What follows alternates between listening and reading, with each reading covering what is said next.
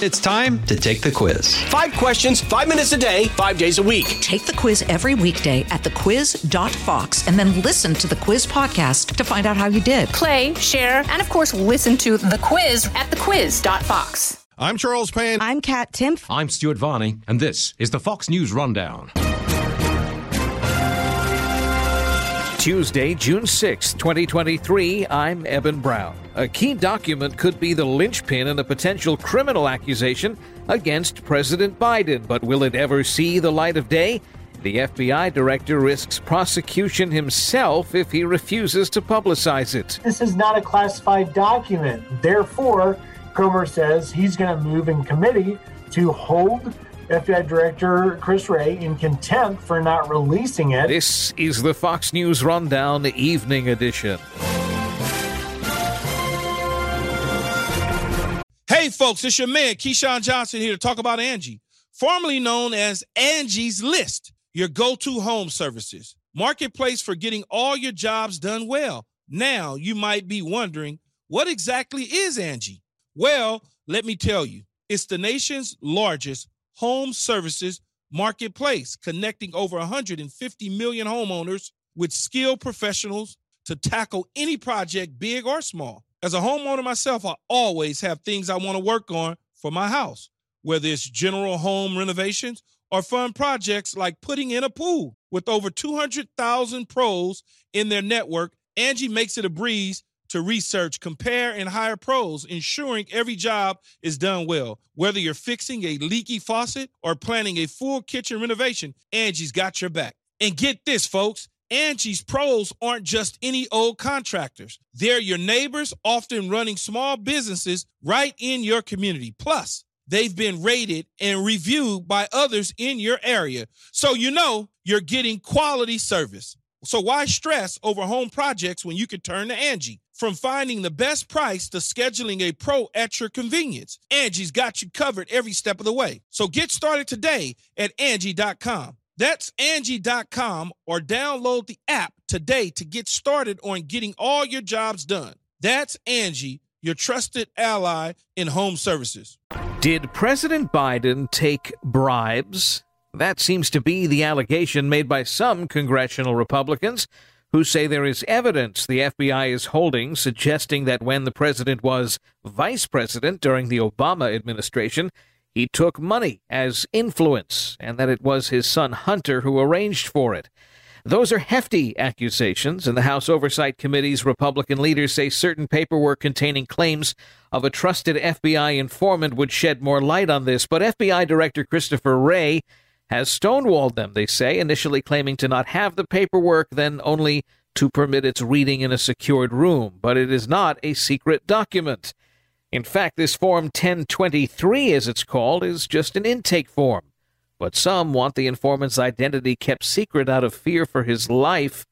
But who would threaten him? An intake form is exactly the perfect way to put it. Fox's Griff Jenkins is covering the hearings and what everyone is saying. He speaks to us from Washington. Then, and where this story ultimately is leading us is to a glorified intake person, which happens to be a senior guy that was at the DOJ at the time that is now in private practice named Scott Brady, who may ultimately end up uh, being subpoenaed by the Oversight Committee. Let me back up, though, and unpack some of this because this this 1023 form is what the FBI uses when they're talking to uh, informants, sources, and in this case, this is a 1023 form dated June of 2020 that was done with a uh, reported source slash informant that is well respected and uh, trusted by by the FBI uh, allegedly. And, and in this, we are learning, Fox's sources are learning that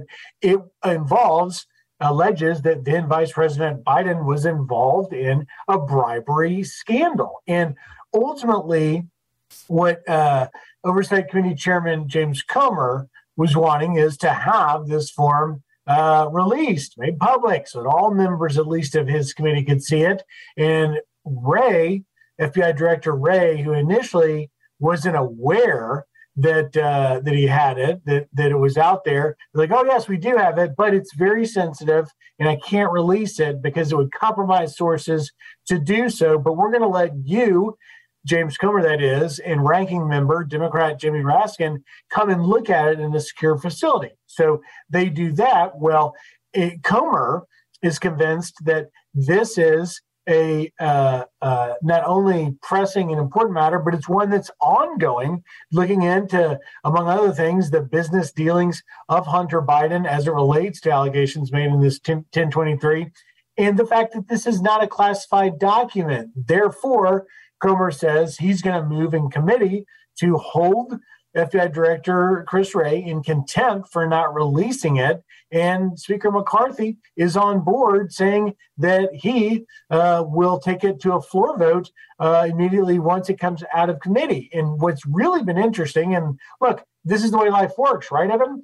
Two people can see the same thing and have differing opinions. In this case, after Comer and Raskin left the viewing of this 1023, Raskin's take was that, well, this was reviewed by the FBI. No, there was nothing there, and so it's dismissed. Well, Comer says, no, the case is not dead. The investigation's ongoing, and Fox's sources uh, have learned that it is, in fact, indeed uh, going on, and, and that what had happened uh, in this case is that um, this document was flagged in the gathering of a number apparently of things information evidence maybe more 1023s but this specific one was flagged at the doj by this gentleman named scott brady and then sent to the u.s attorney in delaware who is currently actively investigating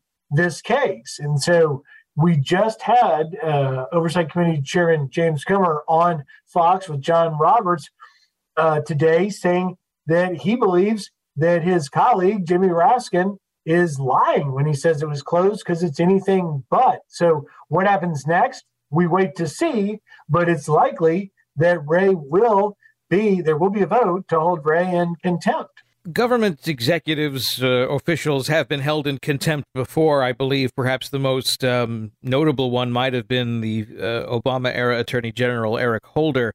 Not much came from it. So, what happens if you're held in contempt? I mean, we can we can go back even further than that. Lois Lerner, people remember that name, of course. Not much came from these contempt charges for these uh, high-ranking government officials and or entrenched bureaucrats. We'll call them other people. Uh, other people like we'll throw out a name. Roger Stone faced far more, uh, you know, co- you know, far more consequences for contempt charges of Congress. Uh, what happens to the FBI director in this case?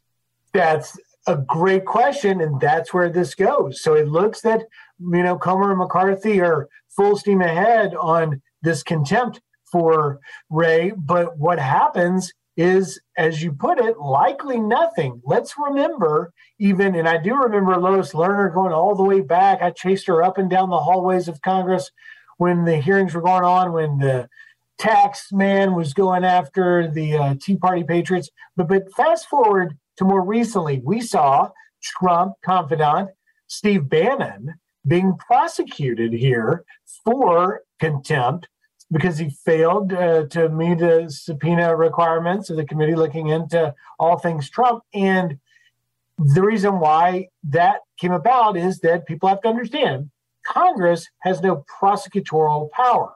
They can subpoena, hold hearings, but they can't prosecute anybody.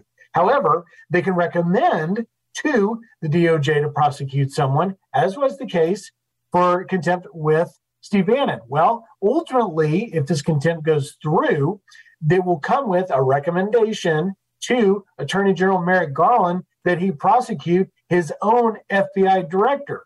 That is highly unlikely to happen. So the contempt really ends up being nothing more than a bit of a political thing for show. We are speaking with Fox News correspondent Griff Jenkins in Washington on the status of a special form the FBI doesn't want to release publicly and whether or not FBI Director Christopher Wray can be held in contempt of Congress for not doing it. On the Fox News Rundown Evening Edition, we'll have more straight ahead. The uh, person at the heart of this form, this uh, this FBI informant, uh, we have heard certainly through the Trump administration and, and the first impeachment uh, effort that uh, whistleblowers' names and identities needed to be protected. I don't think that this informant is a whistleblower per se, uh, but just last night, Monday evening, Florida Congresswoman Anna Paulina Luna tweeted out that the FBI, in their meeting, uh, stated that they feared for this informant's life. That's a pretty shocking thing to hear um, in these United States. Uh, so, to me, reading that tweet, it seemed it certainly read as shocking, but it also uh, had me wondering: can't the FBI protect this person uh, if they really do fear for their lives? Well, for sure. And you know, the tweet did catch uh, a lot of people's attention, and you you obviously would not want to put anyone in danger. And it is all but sort of gotten out, and I think Comer pretty much uh, addressed it or alluded to it that the source, the the, the informant's name, uh, has been redacted uh, in, in what they viewed. And obviously, if Wray were to make this uh, document in question uh, available to all members of Congress or, or to publicly release it, you got to believe it would be uh, redacted and they would try and protect the source uh, in, in every possible way. We'll, we'll never really know what kind of danger this person was or wasn't in, but it is interesting because one of the things that uh, ranking member Raskin uh, has said here in the last 24 hours is that if indeed, as Comer says, and Fox has learned from sources, that this case is ongoing, even short of uh, protecting the identity uh, of, of, the source, any uh, public dissemination of information would be uh, inappropriate, premature, if it's actually ongoing. And he's got a bit of a point there. And I guess the, the big question further beyond that, with regard to uh, Anna Paulina Luna's tweet, and not that I expect an answer from you out of this, is who's threatening the informant? Because supposedly the subject of this investigation is either the president or his family. That creates certainly an ominous uh, scenario that I I don't think most people want to believe. But uh, again, not that you would have an answer to who, who's threatening the uh, the informant. That's well, you're right, and thank you uh, because you're absolutely spot on. That I have no idea, right. not any more than than anybody else. However, and I'm going to come back to something I said, which is Comer does have subpoena power, and he could ask for Scott Brady, who was this glorified intaker at the DOJ that was taking in information that, according to our sources, flagged this thing, said it's important. He's since left the FBI. We've learned he's in private practice here in, in DC at a private law firm. So it's unclear that the DOJ would have any reason to stop it, but we could bring him up uh, before the oversight committee and ask him about this stuff, about what he saw, and whether he believes, assuming that that document was not made public, that any more dissemination or, or disclosure of this is threatening anybody. And he would be a good person to, to weigh in on that because he would have some insight to it. Fox News correspondent Griff Jenkins in Washington, thank you once again for being with us on the Fox News Rundown Evening Edition. Thanks, Eben. Have a good one. You've been listening to the Fox News Rundown. And now, stay up to date by subscribing to this podcast at foxnewspodcasts.com. Listen ad free on Fox News Podcasts Plus on Apple Podcasts. And Prime members can listen to the show ad free on Amazon Music. And for up to the minute news, go to foxnews.com from the Fox News Podcasts Network. I'm Ben Domenech, Fox News contributor and editor of the Transom.com daily newsletter, and I'm inviting you to join a conversation every week. It's the Ben Domenech Podcast. Subscribe and listen now by going to foxnewspodcasts.com.